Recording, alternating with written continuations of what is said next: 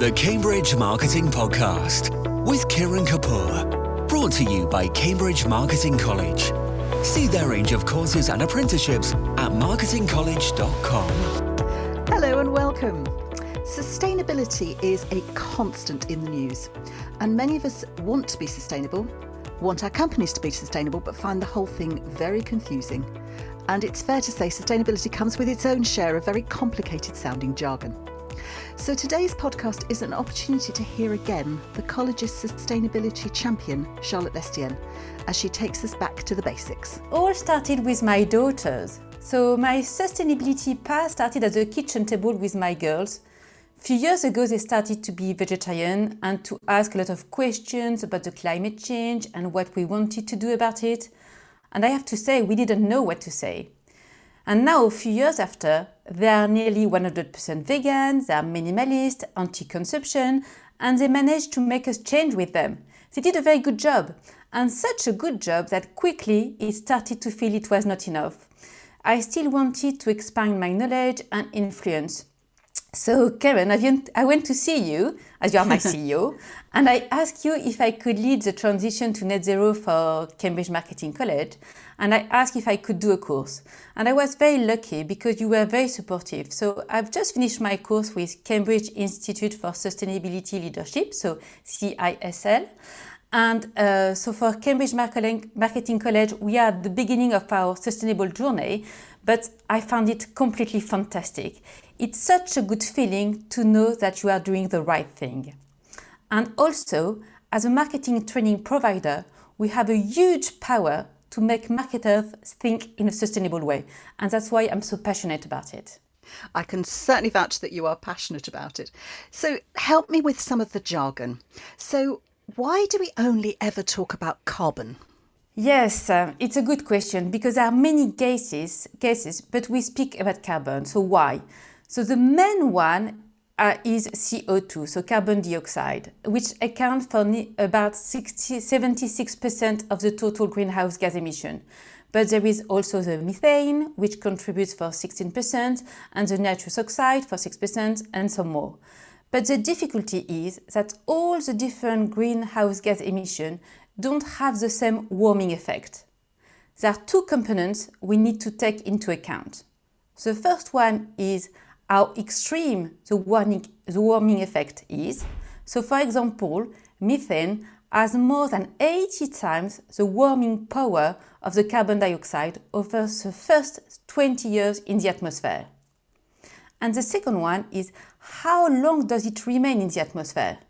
Some gases last much longer in the atmosphere than others.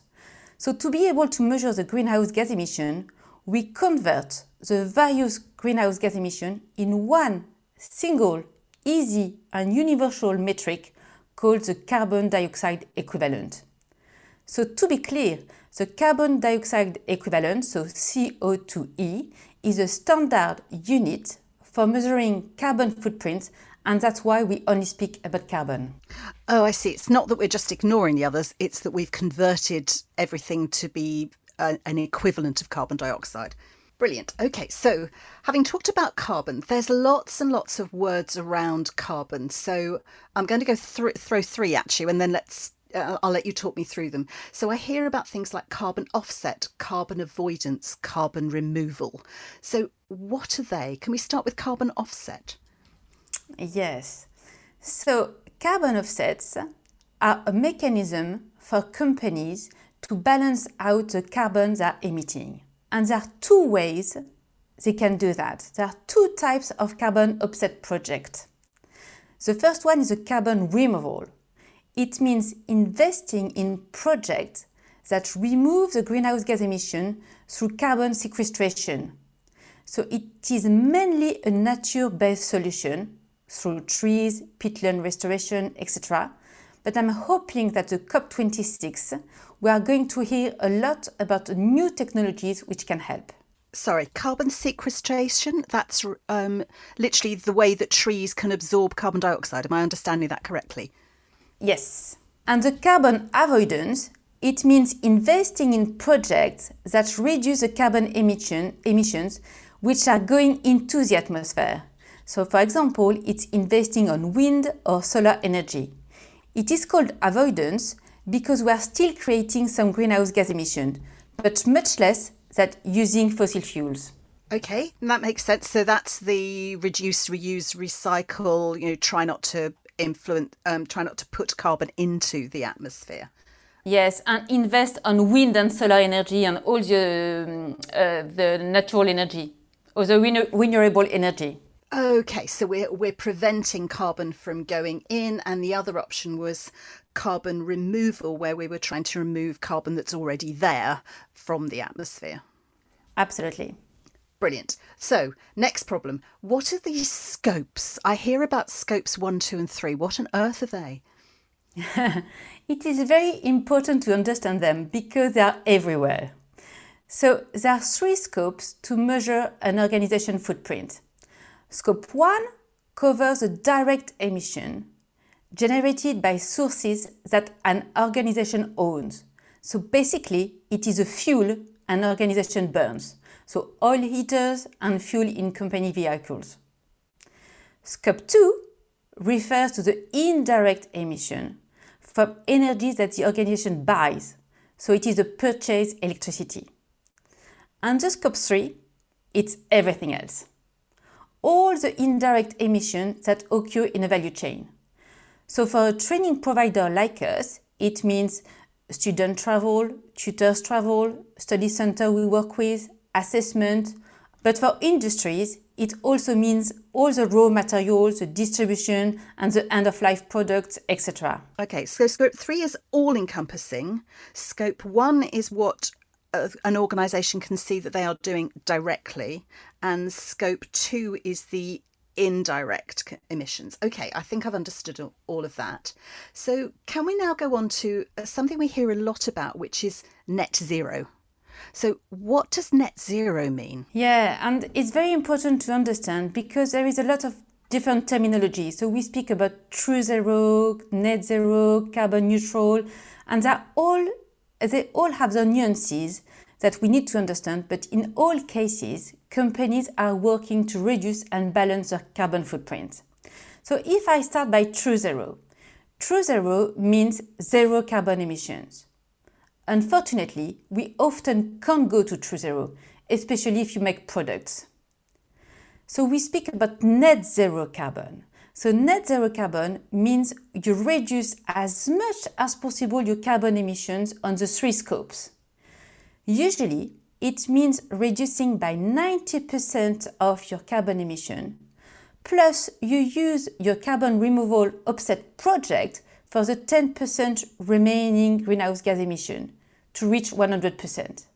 It is important to note that your carbon offset strategy needs to be on carbon removal and not on carbon avoidance, because with the carbon avoidance, you are still producing for greenhouse gas emission. Okay? So to resume, net zero is not about offsetting, it's about reducing the emissions. And carbon neutral is different because this is the balance between emitting carbon and absorbing carbon emissions. So you can offset all your carbon emissions at once without looking at decreasing them. And also, you only have to look at Scope 1 and Scope 2. So being carbon neutral is a good thing, but you measure less and you don't have to reduce your carbon footprint. What we really need to do is to achieve net zero, because the aspiration is much bigger. So basically, and again, net zero emissions means reducing the carbon emission by 90%. It means having zero emission for Scope 1 and Scope 2 by switching to renewable electricity, electric vehicles, etc.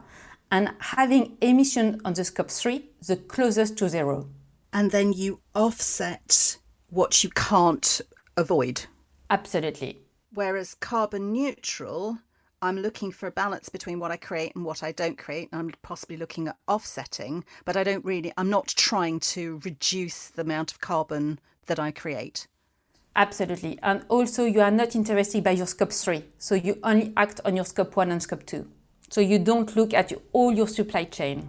Okay. And to be clear, you're not saying that carbon neutral is a bad thing, it's still a good thing to aim for, but you'd like companies to be looking further than that. Absolutely. It's a good thing because it's something that they are working under carbon. So it's a good thing, but it's not what we are looking for, because we are looking at decreasing the greenhouse gas emission in all cases.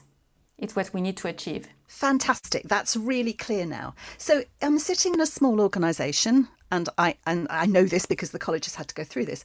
How does a small organisation measure their carbon? So measuring the carbon footprint is the first step for businesses, because if not, you don't know what you have to do and where you are. So there are different ways, but the most recognized one is the Greenhouse Gas Protocol. And it's an Excel document. It is free. There are plenty of literature about it. It looks very scary, but it is not awful, absolutely not. And for Cambridge Marketing College, it's what we have chosen.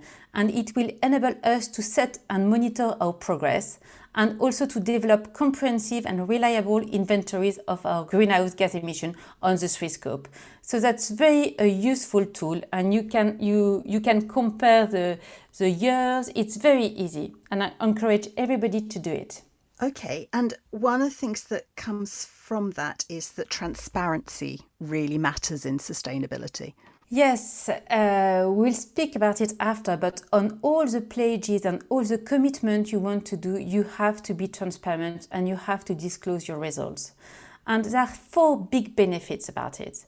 The first one is to protect and improve your company's reputation. So it allows to build trust and to respond to the environmental concern among the public. Second one is to boost your competitive advantage, to gain a competitive edge on the stock market, access to capital, winning tenders, but also to attract new customers. For example, I won't buy some products which are not eco-friendly, and I will do my research. Third one is to get ahead of regulations, to prepare your business for likely mandatory environmental reporting rules. And the last one is to uncover risk and opportunities by identifying emerging environmental risk and opportunities. Thank you, that's really clear. Now, we better talk a little bit about pledges, because there's been a lot in the news about organisations taking the pledge, and I think there's going to be more of that with COP, pre and post COP. So what are the pledges that organisations can choose to do? So there are different pledges, but I would recommend the Race to Zero pledge, as it is a UN-backed campaign, so United Nations-backed campaign. It is international and global. The aim is to rally leadership and support from businesses, cities, regions, investors for a healthy, resilient, zero-carbon recovery. All members are committed to the same goal: reducing carbon emission on the three scopes, with transparent action plan and robust targets. And for the college, as we are a UK SME, we have just signed the SME Climate Commitment, which is backed by the United Nations Race to Zero campaign. And by doing so, we have to take action immediately in order to 1. Halve our greenhouse gas emission before 2030, 2. Achieve net zero emissions before 2050, and 3. Disclose our progress on a yearly basis. And disclosing is very important there. As you said, transparency is key to all of this. Yeah. Lastly, and I suspect this is going to be one of the bigger questions, we talk about sustainability and we talk about carbon and all the elements around carbon, and that's very much the questions I've been asking you. But sustainability must be more than just greenhouse gases and carbon. So what else does it embrace? And that's why I'm so passionate about it, because there is something more. It's called the Sustainable Development Goal, so SDGs. And it's a collection of 17 goals, which are a universal call to action to end poverty, protect the planet, and ensure that by 2030, all people enjoy peace and prosperity. So that's fantastic. And the example of the 17 goals are gender equality, climate change, education, clean water, clean energy, no hunger, etc. So why is it important for businesses? It's I think it's fantastic because it can give the companies a way to define their strategy, which is relevant and inspiring to all stakeholders, clients and employees. For example, for us, so as a training provider, we are actively working on the United Nations Sustainable Development Goal number 4, so SDG 4, which is on quality education. So our goal is to educate marketers around the world on sustainable marketing by creating the best courses. And by doing so, we are creating new products. So new sustainable marketing courses and apprenticeship for marketers at all levels, including the senior management team, and with a better online delivery to support all types of students. So right now, we are working on a new apprenticeship that we are going to offer from November 21. It will be ready for COP26. It's called the Corporate Responsibility and Sustainability Practitioner Apprenticeship.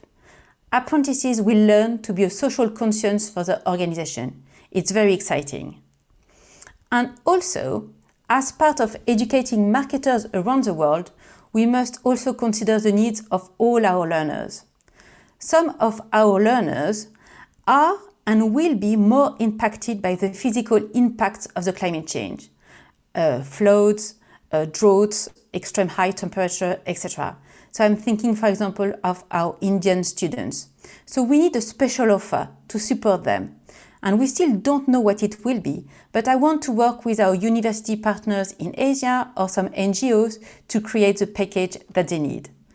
And I'm very pleased because we had some study guides that we are just going to send to Africa. So we are at the beginning of the process, but it's coming. We are indeed at the beginning of the process. I think one of the things I've noticed the most since looking at the organisation since you've done the course is how much people want to embrace this and how excited everybody gets about it. Yes, I agree, because you feel you are doing the right thing, so you are empowered by something special, and because everybody is speaking about it, so there is a big noise, and it's a fantastic feeling. I love it. If people are listening to this and want to go and get more information, where should they go? So I would advise them to look at the Race to Zero website, Cambridge Institute for Sustainability Leadership website, and also us. We are creating weekly sustainability marketing insight for all our followers. But more than anything, I would recommend you to make your net zero pledge as soon as possible in order to make a difference. And it is so important to do it now because the government can see the organization commitment before COP26. And my last piece of advice is, if you want to be successful, you need to get everyone on board, all your stakeholders, all your employees, your team, your clients, etc. This climate emergency needs everyone. Therefore, it is key to make sure that everyone we work with wants to be part of the solution and feels like they are part of the solution. Collaboration is key. I hope you found that as interesting and informative as I did. Don't forget to like and subscribe to the podcast, and so that it appears in your podcast feed each week. You can find us on all the main podcast platforms. If you have any topics you'd like me to cover in the future, you can contact me via LinkedIn or any of the Cambridge Marketing College's social media. Thank you for listening, and I'll catch you again next week.